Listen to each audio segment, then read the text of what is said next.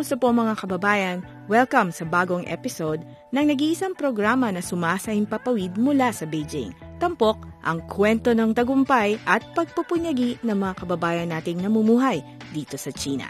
Ako po ang inyong host Mac Ramos. Welcome sa programang Mga Pinoy sa China.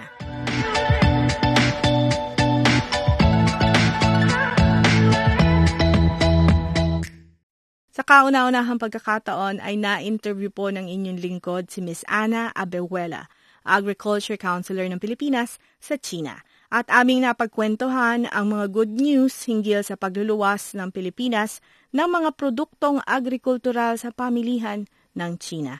Sa kasalukuyan, 54 na porsyento o higit kalahati ng market share ng mga saging ang sakop ng Pilipinas at patuloy ding tinatangkilik ng mga Chino ang iba pang mga tropical fruits. Ano-ano ang mga ito? At kumusta rin ang lagay ng mga nilagdaang kasunduan ng Pilipinas at China sa larangan ng agrikultura? Alamin natin sa part 1 ng ating one-on-one interview kay Agriculture Counselor Ana Abehuela. Joining us on the program today, we have Ms. Ana Abejuela, Agriculture Counselor of the Office of the Agriculture Counselor in Beijing. Magandang araw po sa inyo and thank you for joining mga Pinoy sa China. Good day to everyone and uh, thank you myself for inviting me to this program and uh, I'll gladly try my best to share the good news that we have or whatever what we're doing in in China. Yeah. In China. Opo. So isang malaking market po kasi ang, ang China for our agriculture products. Kumustahin ko lang po, kumusta po ang estado ngayon ng Philippine agriculture exports to China? Well, for the past three years, uh, since 2016, we have seen an increase of exports of agricultural products to China, and most especially on our fresh fruits, primarily Cavendish bananas. I think total exports for 2018 is 678, 593 plus million. And then about 400,000 plus of that are just for Cavendish bananas. So the increase from 2016 is like 2016 we have like about 370,000 million and then it went up in 2017 to 400 and then now 600. And I think we expect this year to still increase because we have more or less new products to export, no? Uh, on top of fresh bananas, pineapples, eh, mangoes, papayas, which are our traditional ex- fresh fruit exports to China, we now have fresh young coconut, which has huge, huge demand here in China. So, in fact, we have difficulty meeting the demand. Okay, so, but uh, exports have started in July. And so that's good news for us, especially for our coconut farmers. They have now an alternative to a higher income when they sell their young coconut instead of waiting for it to be copra. Okay, which has a very low price as of the moment. And then we also have frozen fresh fruits that are new products that can be exported to China. So frozen banana, pineapple, and mangoes. Ano po nagugustuhan ng Chinese sa mga produktong agrikultura natin? Saging. Tropical. Yeah, bakit po nila gusto kumpara sa ibang mga Masarap. masarap, mas malasa? Mas malasag daw yung ating saging. Which I agree, no? If you taste the saging of the main competitor, hindi ko sabihin kung anong country, baka magagalit sila sa akin. alam natin kung sino sa Latin America, no? Talagang iba ang lasa ng saging natin. So, kaya kahit pareho silang Cavendish, mas mahal ang retail price ng Philippine bananas kaysa yung banana ng kabila, no? So, these are for all Philippine bananas. Now, I would also say na, na hindi lahat ng Philippine bananas natin masarap. Para sa akin, kasi familiar siguro ako sa ano. But kahit na, mas mataas pa rin Mas ang presyo. pa Oo, din. mas iba pa rin yung lasa. Now, siguro, it's because mas presko yung ating bananas. Kasi mas malapit. Ilang araw lang nandito na sa market. Eh, sa ang kabila, magtatatlong linggo or isang buwan bago dumating. So siguro talagang sobra-sobrang ano, pero mas mura sila. I mean, you know. So, I would say na uh, there are figures to support that the Philippine bananas occupy like 54% share It's a big one. in the Chinese market. Yeah. Yes. And then the rest are shared by other By other countries. countries. Oo, other countries. Um, naikwento niyo rin po sa akin during President Duterte's visit that avocados are, are also coming into the market. Yes. Opo. Uh, has avocado, fresh avocado from the Philippines, hopefully will be in the market before the end of the year. Okay. Hopefully. Mhm. Uh, we're working on the protocol right now. The protocol is finished. It just needs to be signed. So, uh, hindi to napirmahan nung pagbisita ni President Duterte. Hopefully, itong vis- may visit sa October si Vice Premier. He's visiting the Philippines. And uh, we are working on that uh, aspect that it, the agreement will be signed during his visit. So when that is signed, then at least that's a major hurdle. Ano na lang yan, uh, paperwork na. Sasubmit ang BPI ng accredited companies and then we submit it to customs here and then once customs approves it, then they can export. So actually, yeah, hopefully nga, hopefully. If not, first quarter of next year. Uh, but Philippine avocados will soon be here. Kumusta ang buhay-buhay ng mga kababayan natin dito sa China? Alamin sa programang Mga Pinoy sa China.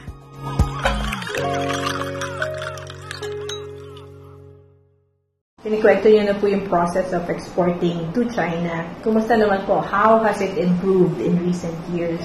Yung proseso, Yes, ma'am. Kasi po, there was an issue before sa mga quarantine, na hindi nakakapasok dito, so medyo mahigpit. Kumusta na po ngayon? So far, wala naman masyadong problema. May mga naho-hold because of some quarantine pest na siguro hindi talaga natin ma-total 100%. But, uh, nafe-fumigate naman. So, I think added expense yun sa exporter. Sa charge nila sa, ano, added expense muna sa importer, but they charge the exporter for that. So, we have actually reported that all these things, kapag may notification from Chinese, from the China customs on SPS issues support, uh, it's not as much or as many as before, but we immediately give this information to our Bureau of Plant Industry. Kasi sila yung in charge sa quarantine naman natin. Sila yung nagbibigay ng clearance.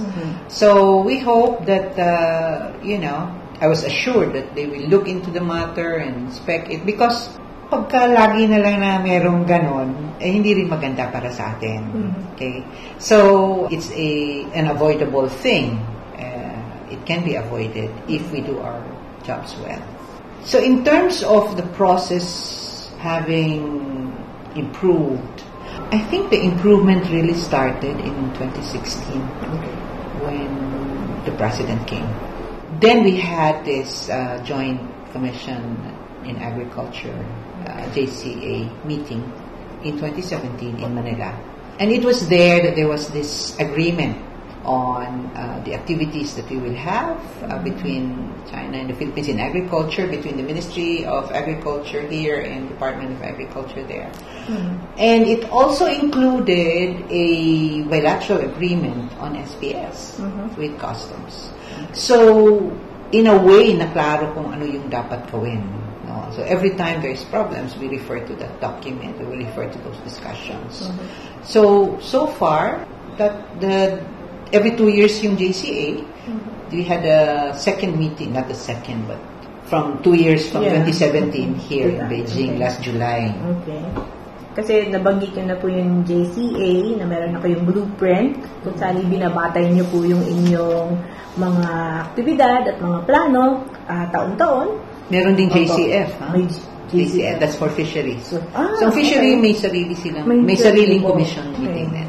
Okay. Kung yung po mga prutas natin ay nagkaroon na po ng napakalaking share sa merkado ng China, kumusta naman po yung aquaculture products natin? Ah, nakakapasok na ba? At saka ano specifically po yung hanap ng, ng, ng China? Grouper, Cooper, bangus, no? Not so much. Not so No, bangus we have to promote that. Okay. We have to do some promotion, we have to do some information campaign. And that is really the target of BFAR is coming. We have two fairs. Medyo ano na. We have two fairs that we are participating where fisheries will will be there. So that the other that one of China Fishery Expo in Qingdao Okay. end of October. And then we have CIIE Oh, in November. November. Mhm. Okay. And there are there are big companies now into it. You have of course Fisher Farms. You have uh, Sarangani. Yeah. Sarangani they, they focus brand. their market sa US and Europe. Fisher Farms is willing to promote its bangus here, but not only fresh. They want to produce or promote uh, yung kanilang byproducts, yung fish balls na from bangus, that the taste would be acceptable to the Chinese. So those are the targets. Yung mga, they have really nice parang fish sausage. I don't know if you have tried it. Oh, hindi, no. This one is the fish balls and the The sausages, and I don't know. Think they like they have like patties. I'm not sure. But from bangus, because that that would the the fish burger from bangus before before ah, siguro when I was in Brussels they had it. Uh, they tried. Medyo na buhaghag. ah, ano ba yan? Yung parang pag piniprito mo na Mm. naghihiwalay. So, that is being looked into. But yes, um, there are companies that would promote the Fisher Farm especially, would promote their bangus uh, products and probably fish, uh, fresh bangus too, uh, here in in China. So, yung ang kailangan lang talaga sa fishery export, ma-accredit yung company na, ng nasa Pilipinas. No? Ma-accredit siya dapat ng BIFAR. Okay. Kumusta ang buhay-buhay ng mga kababayan natin dito sa China? Alamin sa programang Mga Pinoy sa China.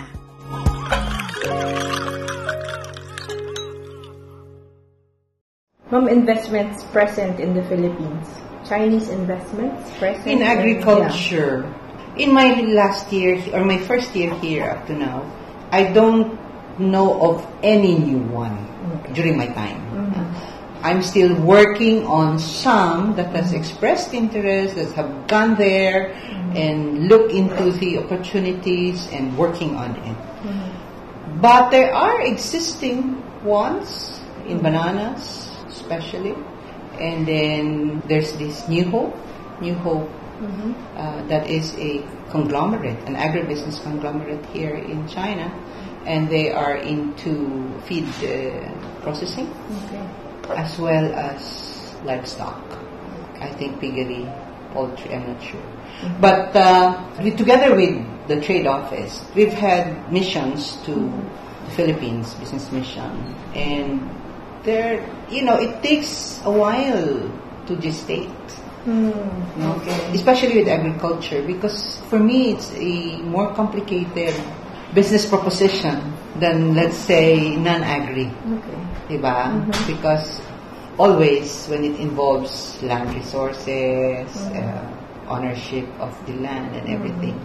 So that comes into the picture. But it's not insurmountable. There are ways, uh, there are things, there are ways it can be done uh, to make it feasible and profitable. Kasi may mga inchik na nandun eh, na Nandun na po nagpo-process, sila. Yeah. nandun na sila. Yeah. And uh, I think the one, the critical factor is the par- local partner, selection of the local partner. Oo. So we have uh, again under this bilateral agreement that we have with Mara, with Ministry. It is helping us organize in Nanning, organize a an investment forum, but it will focus on investment policy, a seminar on invest, investment policy of the Philippines in agriculture Wow, okay. because parang they just want clarity, Mm-mm. 'di ba? Clarity. Kasi po in the past, wala naman po eh. Iba po yung investments that they were targeting.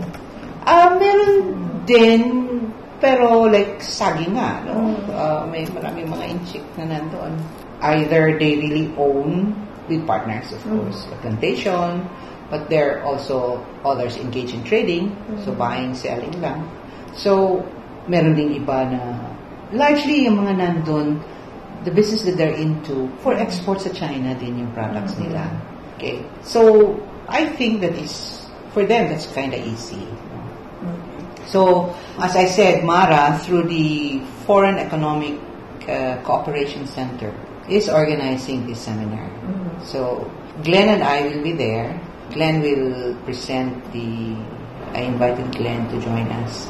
We'll present the general overview of the general investment mm-hmm. policy of the country. Mm-hmm. And then I will focus in agriculture. Agriculture naman. Oo. Uh, so the audience will be Chinese companies that FECC has invited.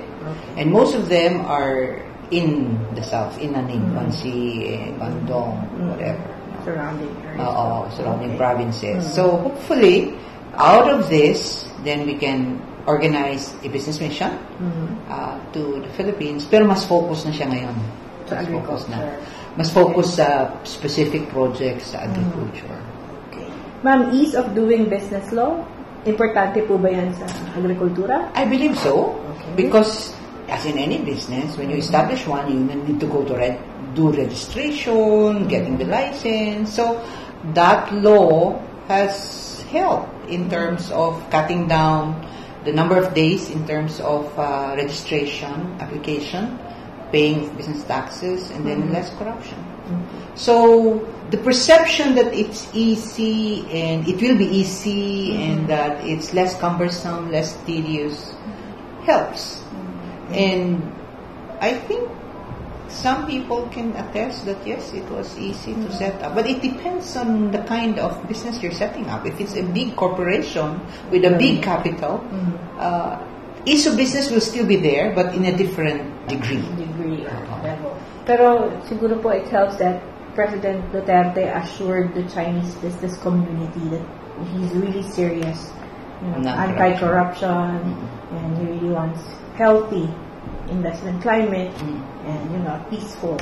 Uh, that's a good, uh, you know, he has been consistent in that. Last year when he was here, also, no, last April. Last April when he was here, he said the same thing. So, um, I think kung consistent lang lagi, and then nakikita sa gawa, then, you know, there's no reason why we cannot invite these people to invest in the Philippines.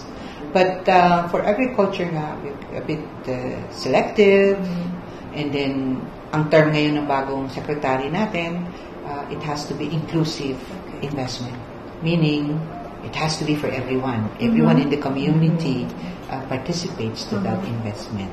So, that has to be also stressed to the Chinese.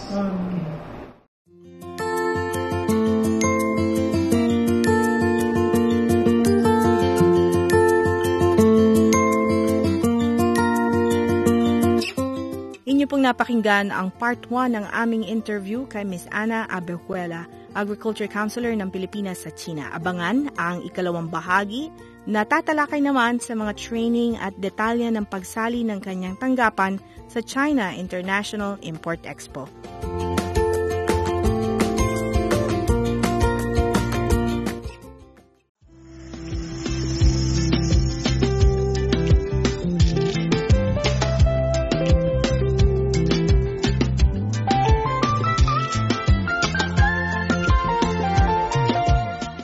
Po nagtatapos ang ating episode sa araw na ito.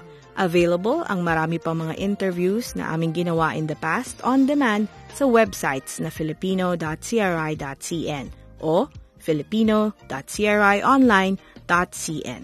Sa social media, abangan po ang paglabas ng latest episode sa Facebook page na CRI Filipino Service at official Mga Pinoy sa China Facebook page. Sa ngalan ni Vera, ako po si Mac Ramos. Salamat po sa inyong pakikinig.